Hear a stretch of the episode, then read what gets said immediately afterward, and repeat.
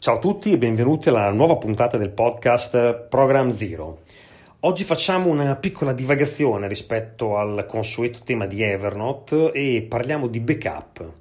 Uh, entriamo quindi in un, uh, in un, mondo un po' nuovo che però indirettamente è un argomento trasversale che interessa comunque qualsiasi applicazione informatica e per questo motivo appunto possiamo rientrare a pieno titolo nel progetto Program Zero che come sapete vuole portarvi eh, suggerimenti e idee pratiche per essere più produttivi ed efficienti.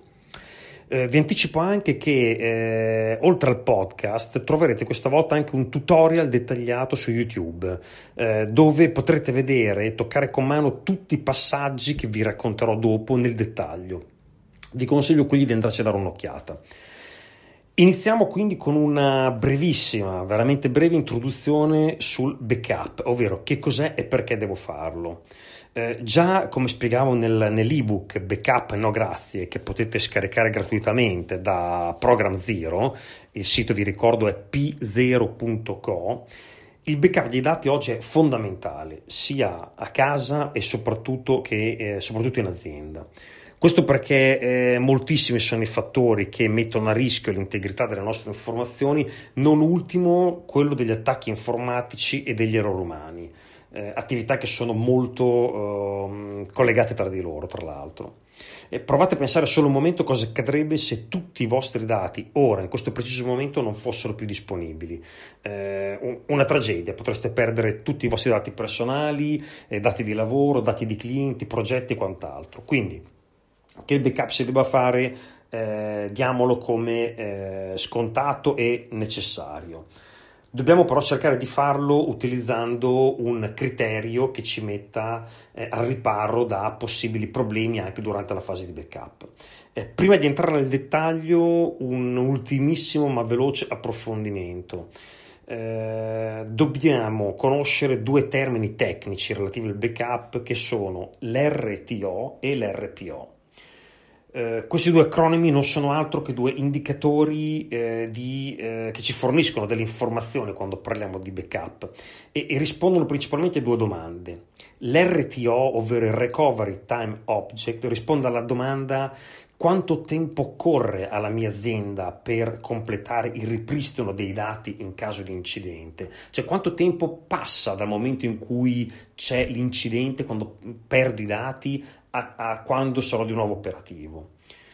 L'RPO invece, che è il Recovery Point Object, risponde alla domanda quanti dati posso permettermi di perdere in caso di incidente, ovvero quante sono le informazioni che eh, possono appunto permettermi di non avere più e, e, e, comunque poter continuare a lavorare senza grossi problemi.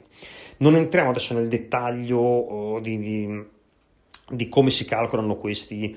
Eh, questi valori, ma eh, diciamo che sono comunque molto importanti perché influenzano sia il tipo che il costo del processo di backup. Bene, detto questo, eh, partiamo. Oggi io vi racconterò come implementare un backup con la regola del 3-2-1, vedremo subito adesso che cos'è, con un RTO di 24 o 72 ore e un RPO che va da 1 o a 7 giorni.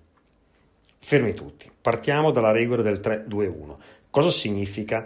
Molto semplice. La regola del 3-2-1 ci dice che dobbiamo avere, mm, quando parliamo di backup, tre copie dei nostri dati su due supporti differenti, di cui uno deve essere off-site, ovvero deve essere fisicamente in un eh, luogo diverso da quello dove teniamo gli altri dati. Il tempo di ripristino eh, nella, nella, configurazione della che vi parlerò oggi è variabile, quindi come vi dicevo, da 1 a 3 giorni, mentre il punto di recupero è programmabile dalle 24 ore fino a una settimana, questo in funzione delle esigenze di ciascuno di noi. Ehm, probabilmente qualcuno noterà che questi valori sono molto alti, eh, è così, in effetti è così, ma quella di cui vi parlo è una soluzione a bassissimo costo, quindi è una soluzione che adatta a salvare dati dei quali non abbiamo bisogno immediatamente, dati che non cambiano nel tempo frequentemente e, e, ehm, e quindi a, a, a, va ad assolvere questa esigenza.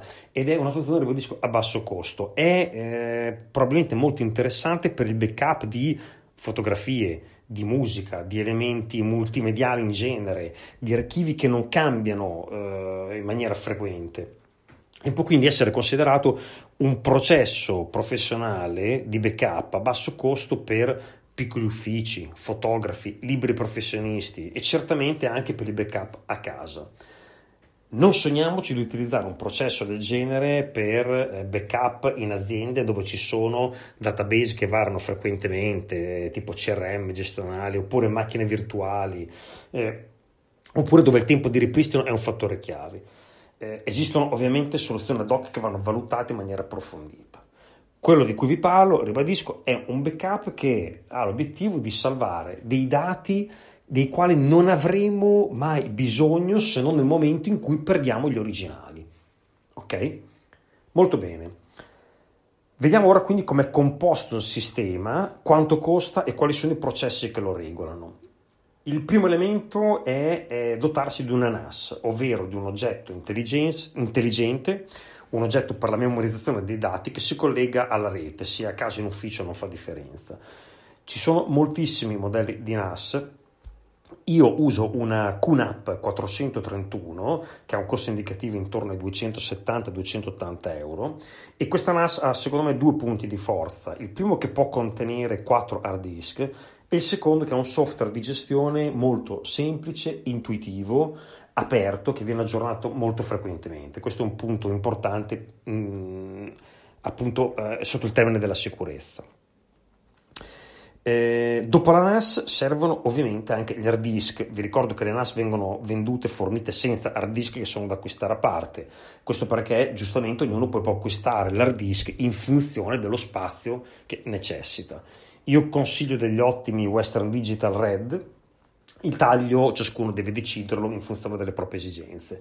Ecco, tenete presente che questa NAS la andremo a configurare in RAID 5, quindi significa che perderemo il 25% della capacità totale.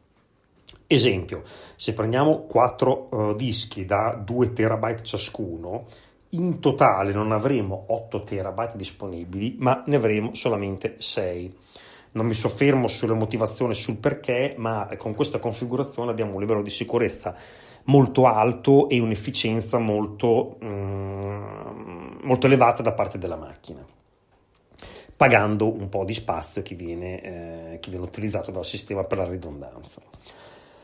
Bene, eh, adottando quindi una NAS avremo così eh, la seconda coppia dei dati presenti sul nostro PC.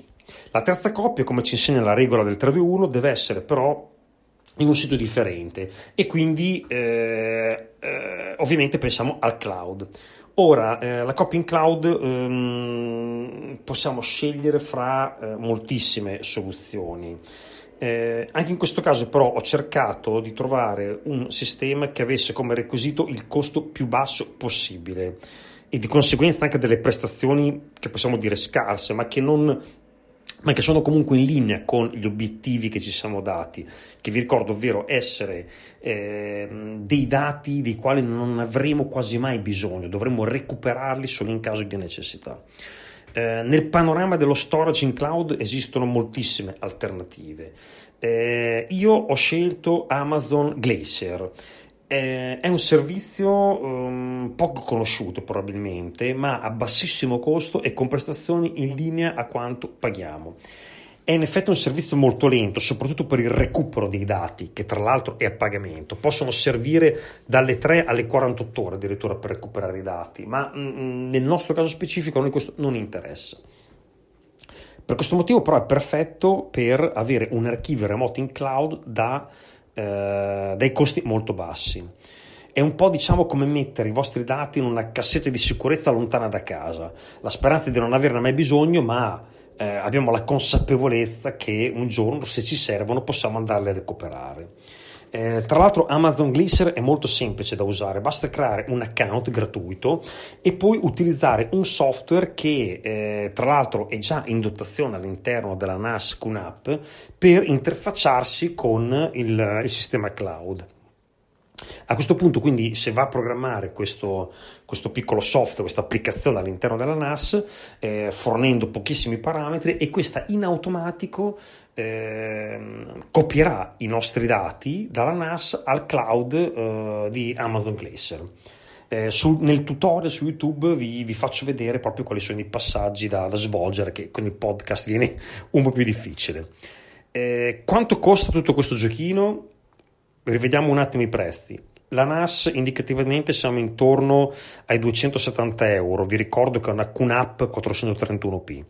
Se eh, acquistiamo 4 hard disk da 2 TB ciascuno ci vogliono circa altri 300-320 euro e eh, un terabyte di spazio su Amazon Glacier costa indicativamente sui 4 euro al mese. Eh, diciamo che Voto per pieno in totale con una spesa di circa 650 euro in un anno è possibile implementare un sistema di backup professionale che ci dà molta, eh, molte garanzie in caso di incidente. Eh, bene, diciamo la, la, puntata è finita. Io spero che vi sia stato interessante, vi abbia potuto dare qualche spunto per eh, realizzare il vostro backup. Eh, andate a visitare sul sito eh, Program Zero, l'indirizzo p0.co, eh, troverete sia il blog sia il video tutorial e, e anche la possibilità, avete anche la possibilità di contattarmi. Io vi auguro buona giornata e produttività a tutti al 101%. Ciao!